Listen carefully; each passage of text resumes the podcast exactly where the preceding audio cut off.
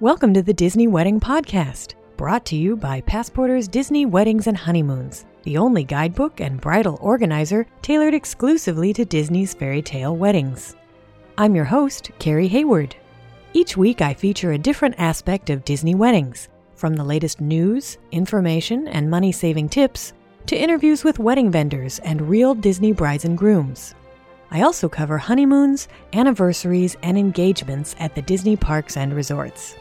Join me now as the Disney Wedding Podcast celebrates romance at Disney destinations worldwide. Today on the Disney Wedding Podcast, I am speaking with David Rennie from Trinity Wedding Cinema about videography for weddings and vow renewals and commitment ceremonies. And I thought it would be a great idea to talk to a professional and answer the most common questions that brides and grooms have and learn a little bit more about what Trinity offers. So, welcome, David. Hey, how are you? I'm great. Thanks so much for being on the show today. I want to start by talking about how you guys got started as wedding videographers. Well, we actually get that question quite often. It's kind of an odd, maybe funny story. I don't know. Definitely odd. But we started out, or I started out basically as a fine art major, mostly like painting and pen and ink and that sort of thing. And I quickly realized that I wasn't cut out to be a teacher, and I didn't want to starve, which is what most fine art majors tend to do, one of the two. so a friend of mine actually shot weddings, and uh, one day he found himself in a pickle where he needed a third person to shoot for him. And he comes to me and goes, "Hey Dave, can you hold a camera? Uh, that's all I need right now. I'm desperate." So I'm like, "Yeah, sure, no problem." So I went to the wedding, I shot it with him, and he calls me back a couple weeks later and says, "Dave, you've got a natural gift for this. You are better than my second shooter who's been working with me for like the last four years." And I fell in love with it. I mean, just in that one wedding, I'm like, wow, this is awesome. I just love being around people on the day of their wedding because it's obviously a very happy day. And I just enjoyed the creative outlet they provided. So it was something I like headlong into at that point, just you know devouring every little bit of educational material I could get my hands on, and you know I just I just fell in love with it. So I've been doing it ever since.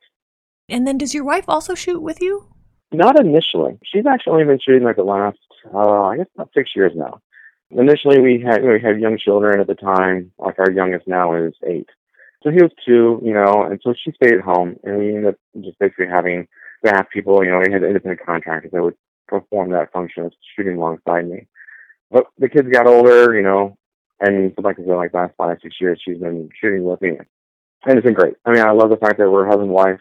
You know, we've been married 25 years, so going with that, you kind of have like this almost nonverbal form of communication that takes place.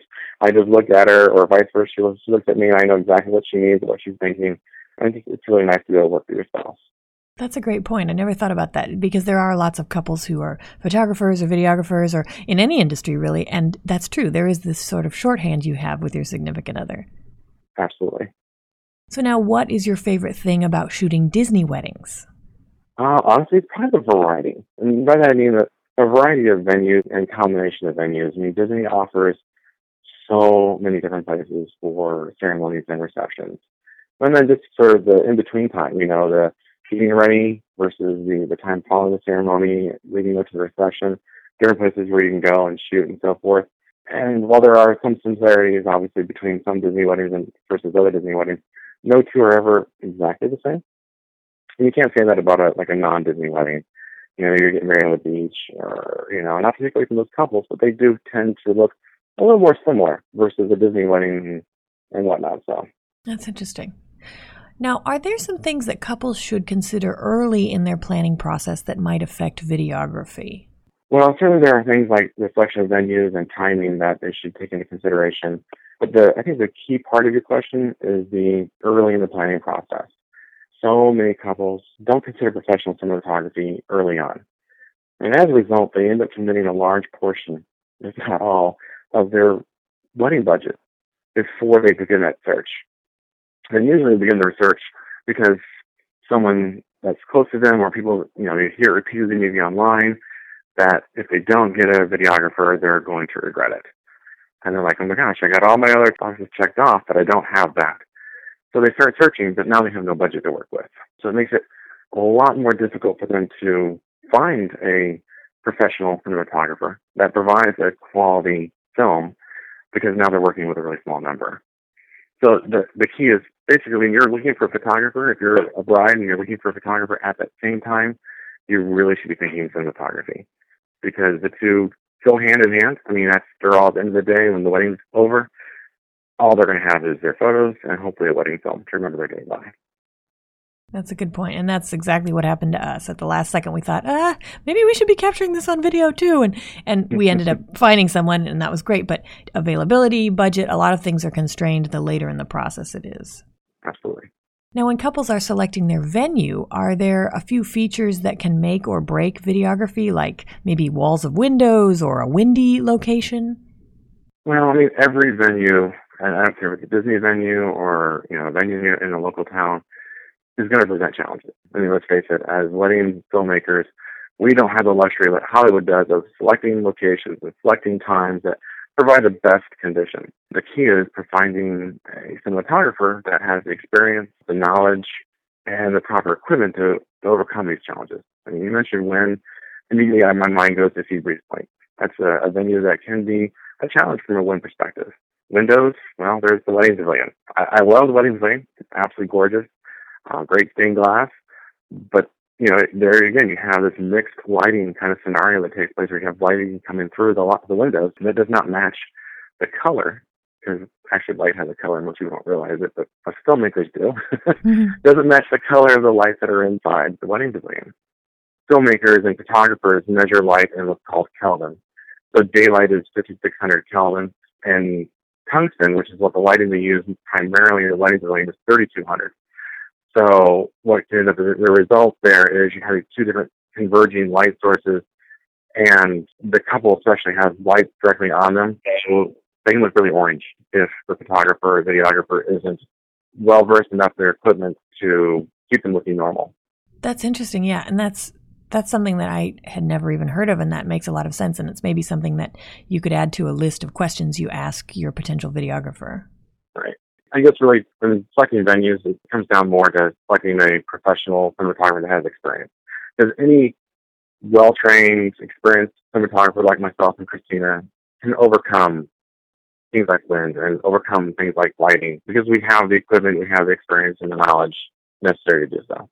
Okay, that's a good point. That it's more about the videographer you select and not the location, so that girls aren't going to be heartbroken that they shouldn't be picking the wedding pavilion because of the color temperature or something. Exactly, exactly. So, then what are some first steps that couples can take when they start looking for a wedding videographer? Well, first thing, of course, is just call us. but seriously, you know, Disney brides actually have a lot of great resources available to them, probably more so than a non-Disney bride. I know personally a, lot of brides find us through online outlets. I hear mentions of forums and Facebook groups and so forth, and those are great resources. I would recommend any Disney couple who's looking for a cinematographer or a photographer, but they ask who people recommend, who they use.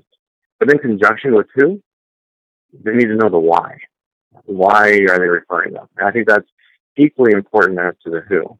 You know, a lot of times people will pick a vendor for you know one reason or another. Maybe it's budget, maybe it's style, and that's very important because that way the bride can weigh her priorities against the priorities of the bride that offered the referral. You know, maybe that referral was for a very documentary style videographer, but the bride's looking for a more cinematic cinematographer.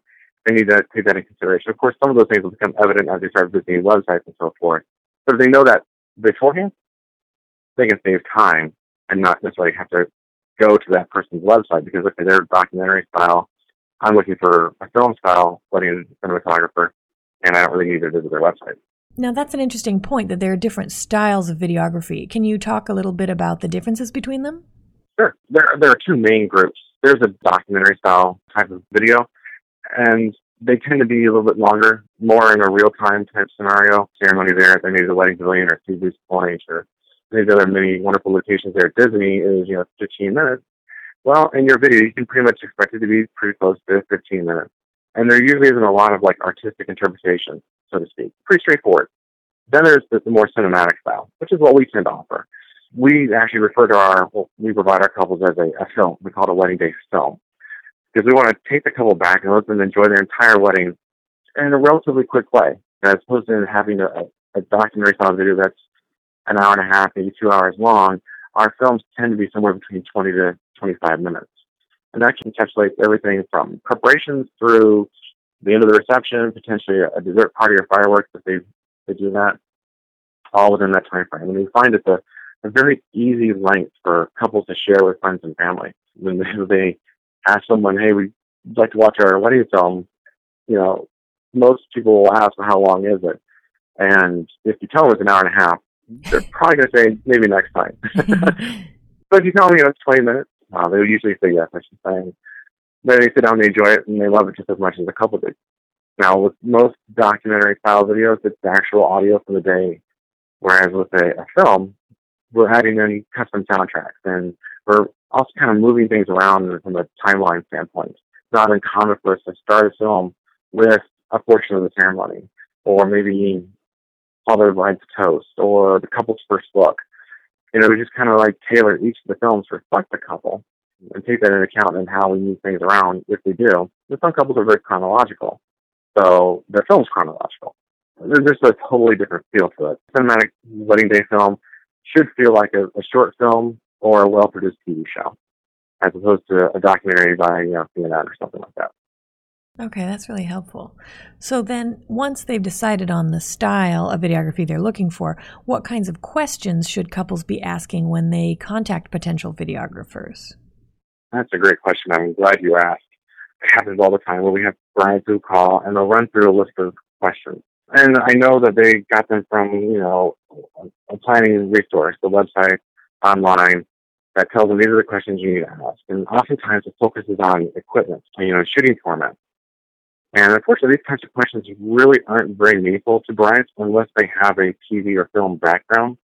I mean, because most brides aren't going to know what a slider is or a glide cam or one type of wireless mic from another, nor really should they. The best questions that they should be asking are ones that revolve around the style of cinematography that they are looking for. Do they want a film or do they want a documentary style video? Then they should ask follow up questions that will get the cinematographer or the videographer to describe how they shoot at a wedding. Make sure they're comfortable within the day of. Some people set up a lot of moments. Other people, like ourselves, we want to capture natural, candid moments. Uh, we want our couples and their guests to forget that we're even there. And those are two totally different approaches to shooting a wedding. And some couples will appreciate the constant interaction, and others will not. That's interesting about setting up moments. I never thought about that. So, like the videographer will say, "Hey, you take her hand and then stand here and do that," and that kind of thing. Yeah, that kind of thing. And, most couples, I, I don't know that they would be able to pull that off. And, I mean that in the nicest possible way because let's face it, most people aren't comfortable in front of a video camera. At least that's what our brides tell us. And to ask them to perform, because that's basically what you'd be doing, it would be tough. I mean, we've had a few couples who were in film or TV, and so they would probably be good for that. They've uh, experienced at it. But unless you have a, you know, a background in theater or whatnot, asking you to perform the day of your wedding when your nerves and everything are already kind of running at a high, is probably asking a lot. You know, it's one thing for photographers that, you know, here, stand here, place your hand there, pose this way because you're just you're basically standing still for the most part. And people are used to posing for photos. They've been doing it all their lives. Whereas usually the first time a couple is in front of a professionally manned camera is the day of their wedding. So it's a whole new experience for them. So to ask someone to perform is, I think, a stretch. That's interesting. I never thought of that. So then, what are some things that couples should look for in the contract that they sign with their videographer? Well, any good contract should provide protection not only for the business owner, but also the couple. So there's some basics that need to always be there. Obviously, the services that are being provided, the liability that the business owner has to the couple, and likewise, the liability the couple has to the business owner. Payment schedules, one that we added to our cinematography agreement a few years ago was a clause dealing with hurricanes. I'm not sure how familiar you are with Florida, but several years ago, we had like, you know, one hurricane after the other, starting in like July through October. So we added this so that couples would know, okay, what happens if a hurricane should go pass over Orlando and Disney says, and you know, our wedding is being postponed. I mean, there needs to be something in there that kind of covers that, especially in a state like Florida that, you know, gets its fair share of hurricanes. Well, this is great stuff. I'd like to ask you now some questions about your services specifically. Um, how many cameras do you guys generally shoot with? Generally, we shoot with three to four cameras. We actually have the ability to shoot with up to seven but I've never shot an event that calls for that many cameras. We have that many cameras available to us because we believe in having backup equipment at all times. So we always have cameras basically just sitting in our bag doing nothing. But we find that, you know, three cameras is the perfect number for most weddings. Now, sometimes we're covering like intimate ceremonies where it's just a vow renewal and maybe we're talking, you know, 12, 15 guests. And three cameras is probably overkill for something like that. But once the guest count gets it up above, say, 30 or 40, having a third camera really makes a big difference. It just opens up so many creative options for us as opposed to having two cameras. That's cool. And do you have a third shooter or is it on a tripod or how does that work? Well, what we do there is we want, because we want to be unnoticed by the couple and, and their guests and their family, we keep it at just Christina and I. So we have a third camera on a tripod. Now we've shot over 700 weddings, and so we know when to move and when not to move. And what I do is I part-time man that third angle. So it looks like in the finished product that we had three cinematographers there, but we didn't have the what I refer to as the footprint, which is the overall you know personnel and equipment of a third videographer. And obviously, we were able to control costs and keep that lower by not having a third one that we you know have to pay and also charge for. That's cool. That's a great idea. One question I have that you see a lot of times videographers will say they shoot digitally or they'll say they shoot in HD. Is there a difference there based on what they shoot on and what format you end up with as your take home?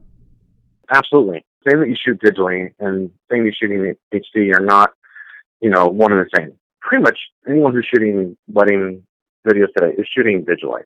Digital video cameras came out right around 1999, 2000 so there's probably not anyone using a camera that is 12 or 13 or 14 years old, hopefully. Because um, that's what you'd have to use. You'd have to use something that old in order to shooting what's referred to as analog. Analog is like your VHS, VHS-C, beta. Those are all in analog format. And they have a limited number of lines of resolution and, and other stuff that brides shouldn't have to worry about. But um, digitally, that is, you know, that is basically, could be standard definition or it could be high definition. There are different formats. You have digital tape, which would look a lot like a VCR tape, only they're much smaller, and that can be standard def or it can be high def. And then you have people like ourselves that shoot digitally, but we don't use tape at all. Ours all saves to uh, CF cards or SD cards. And anyone that's got a point and shoot still camera probably is familiar with an SD card is. Currently, that's the latest and greatest. That's what people are shooting with if they're investing in current equipment which is something that we do. We're on about an 18 month replacement cycle with our cameras. So every 18 months, we're buying new cameras, and the previous generation gets regulated to backup, and the previous backup gets thrown on eBay. so then, if a bride wanted her finished film on Blu-ray, that would be different than if she wanted it on DVD. We can. Now we shoot everything in high definition by default, and then we give our clients the choice of either selecting Blu-ray or if they prefer, they can choose DVD. Now, naturally, we try to talk as many couples into going the Blu-ray route as possible. It's the same cost to them to do that, but the end result is obviously something that looks a whole lot better. The resolution and sound quality of Blu-ray is, you know, several times higher than standard definition DVD. Yeah, it just always seems like a good practice to go for the highest definition possible. right, absolutely, and, and you know, because I mean, DVD is a format that's been around since the mid 90s. Still good. I mean, it provides a nice result, but Blu-ray is what is current. Uh, we also offer a couple's a digital version of their film, and I know that can be kind of confusing, but it, it's a high definition, what we refer to as a digital copy. And basically, we're just copying the, the jargon of Hollywood. If you've been to Best Buy or Target and, and looked at any of their new released Blu-ray films, you'll notice that a lot of times they'll say, you know, Blu-ray plus DVD plus digital copy. And that, that digital copy is just a very highly portable electronic version of the film, where you can put it on your laptop or your smartphone or your tablet. We had couples take their wedding day film and actually they got the digital copy and they put it on their wedding website. And that gives them the ability to share it with the world. So instead of having to order additional copies for their cousins and uncles and aunts and all that, they just threw it out there and they were able to go to the website and watch the film there. That's great. Yeah, that seems like that's pretty much the wave of the future anyway, I guess. It really is. I mean, uh, digital copies where things are going. Hollywood wants to actually get away from Blu-ray and DVD. They want to monetize downloads. So you're going to start seeing things. I mean, Apple TV is an example of it. Um, Roku is another. Uh, Amazon has got their streaming service. So that's where things are heading. Do you guys offer raw footage if for some reason the bride and groom just either wanted to edit it themselves or they just wanted to know that they had every single moment of the day captured? We don't. And, and we get that, that question every once in a while. We always ask. And a lot of times it's not so much they want to edit themselves as much as they just want to know they have everything. Now, what we provide, in addition to our wedding day films, we also provide a documentary edit. Couples come to us primarily, if not exclusively, for the quality of our films. But we give our couples included in the packages a documentary edit. So, for example, like I was saying earlier, just the ceremony at the wedding pavilion is 28 minutes long. They get a full length 28 minute version of their ceremony. We also offer the option of getting documentary coverage of the reception. So all the main events, first dance, parent dances, toast, cake cutting, introductions, I left that out. Any main event that takes place, we provide in a documentary fashion. And then they really want all the dance floor footage, we provide that as well. But what we do is we still edit it to take out any time we might have been moving or making adjustments. Because of our style, our journalistic approach to wedding cinematography, during the reception, we find ourselves getting blocked by guests all the time. Hmm. you know, and to me, it's a high praise. You know, we don't ever have a, a light mounted to our camera physically because the second you do that, it's impossible for guests not to notice you because you have this light source wandering in the room. Our cameras work extremely well in low light, and it's just not necessary for us to do that. But what happens is, you know, we can be shooting, and this happened just a little while ago. I'm out there, I'm shooting about 10 to 15 feet away from the groom who's dancing with the grandmother, and along comes some guest, and he doesn't see me. He sees the groom, sees his grandmother out there dancing, and he stops dead in front of me. He's like three or four feet in front of me, so in between me and the groom. And I just stepped to one side and continued shooting. Well, that couple didn't get off, you know, our documentary footage of their dance floor, but had they, what they would receive is, you know, clean shot of the groom dancing with grandma, and then also slightly different position of the camera because we would cut out him walking into my frame and the back of his white shirt because nobody wants to see that, right? So we provide that. And of course, we keep all the live audio so we can hear you know, the music that the DJ was playing and people singing and laughing and you know enjoying the reception. When couples talk about raw footage, most cinematographers or videographers are going to think, okay, like you said, everything. So they know they have it all, which would mean pretty much unwatchable stuff. And the reason I say unwatchable is because, like, for example, we shoot a ceremony with three cameras. Well, raw footage of three cameras would mean, okay, you've got all of camera number one for 30 minutes, and then all camera number two for 30 minutes, and then all of camera number three for 30 minutes. So to watch 30 minute ceremony from three different vantage points would take 90 minutes. And then you just basically watching the same thing from different angles. Whereas what we do with the documentary edit of the ceremony is we edit it so the best camera angle is what they see on screen. So the 30 minute ceremony is 30 minutes and it's a very watchable format at that point because you know the bride and groom are exchanging vows. If we caught a tear wipe of mom or dad or something like that, we can cut to it. You know, so she's biting on the ring on the groom's hand, cut to a shot of mother the groom wiping a tear. You know, first dance or let's say toast. Best man says something that makes the bride and groom laugh. We show him saying it, cut to a shot of the couple laughing. That's great. Yeah, I really wish that I had had that opportunity with my video because you're right. I think when we ask for raw footage, what we really want, like you say, is a documentary. And so you offered the option to have both the cinematic edit and the everything edit, but it's nice and cleaned up and actually watchable. exactly. Now, all of our packages come standard with a documentary edit of the ceremony because we feel personally, you know, if we were searching for a cinematographer ourselves for our wedding, at a minimum, we would want a documentary of our ceremony in addition to our wedding day film. So we provide that by default. And then the couples can choose to add on to that the reception main events or the reception main events and the dancing. You know, so we try talking about the dancing part. Not because we feel that there's no value to it, but because we really want couples to get the best bang for their buck. And all of the best moments of the dance floor, they're going to be in the film. Anything that would be left over, so to speak, is going to be lesser moments, you know, or redundant, you know. Right. Um, using the, the groom and, and grandma example, that's going to be in the film. Guaranteed. I can promise you it'll be there in their film. Well, I probably shot, you know, maybe two or three minutes of that. I'm going to include several moments of that, you know, the big smile on grandma's face, the smile on groom's face. I shot it from a couple different angles very discreetly. So they're going to get to see all the best moments. And then there were times where grandma wasn't smiling as big, you know, or the groom got distracted by a guest who tapped him on the shoulder. You know, I actually had a guest come and bring a beer. You know, so all those moments, they're not as good, shall we say. You know, um, that's how, you know, I want them to be able to remember that moment for the time they enjoyed together and they weren't distracted. Yeah, that's a great point. Do you also offer live ceremony webcasts? We don't. I hate to say no, but we don't. We um, actually looked into this earlier this year. We had several of our Disney couples call and ask, hey, do you happen to have this? We didn't ask before.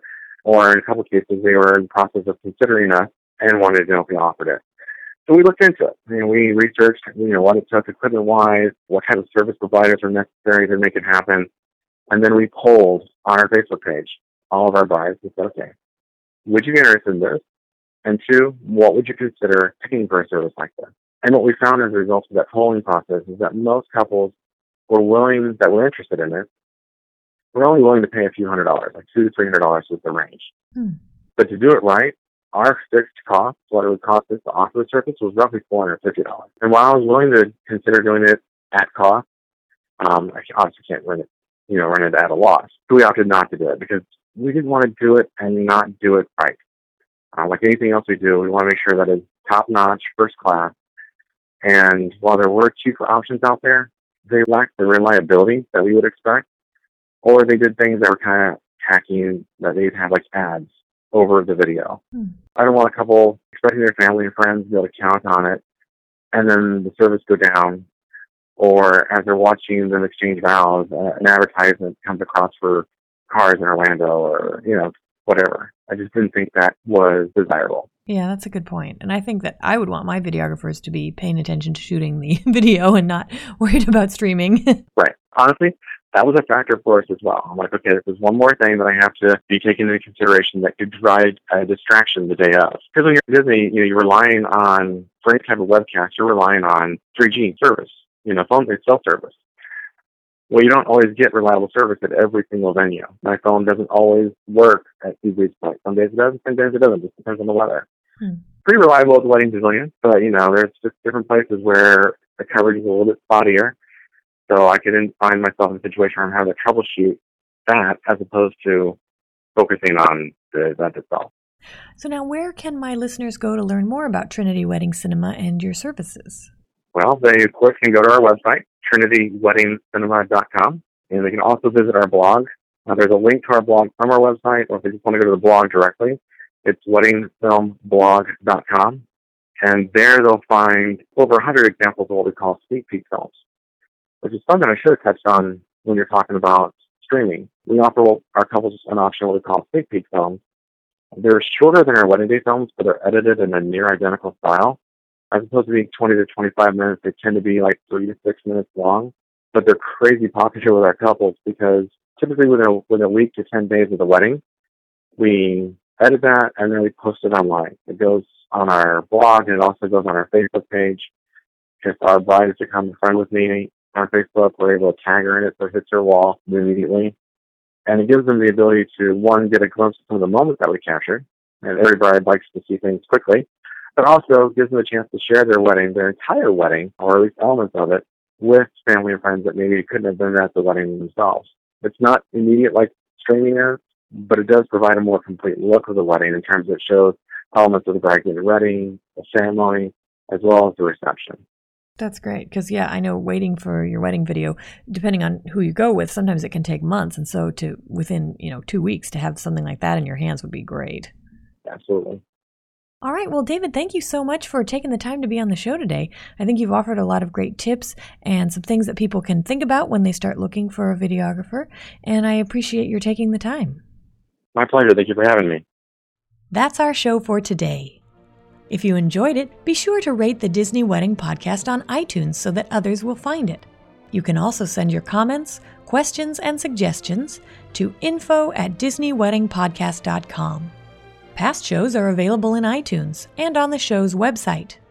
And for instant answers to all your Disney's Fairy Tale Weddings questions, check out Passporter's Disney Weddings and Honeymoons Guide, available as an interactive ebook with continual free updates at passporter.com/weddings.asp.